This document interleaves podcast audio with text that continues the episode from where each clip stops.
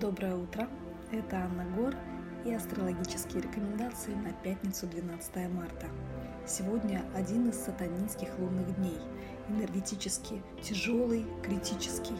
Любые сны, любые пророчества сегодня будут обманчивыми и ложными.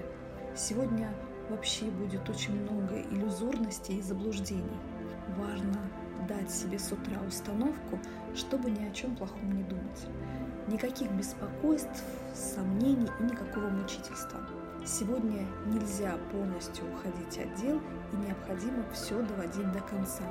Для начала новых дел неблагоприятно и даже планировать их. Планированием мы с вами будем заниматься завтра на новолуние.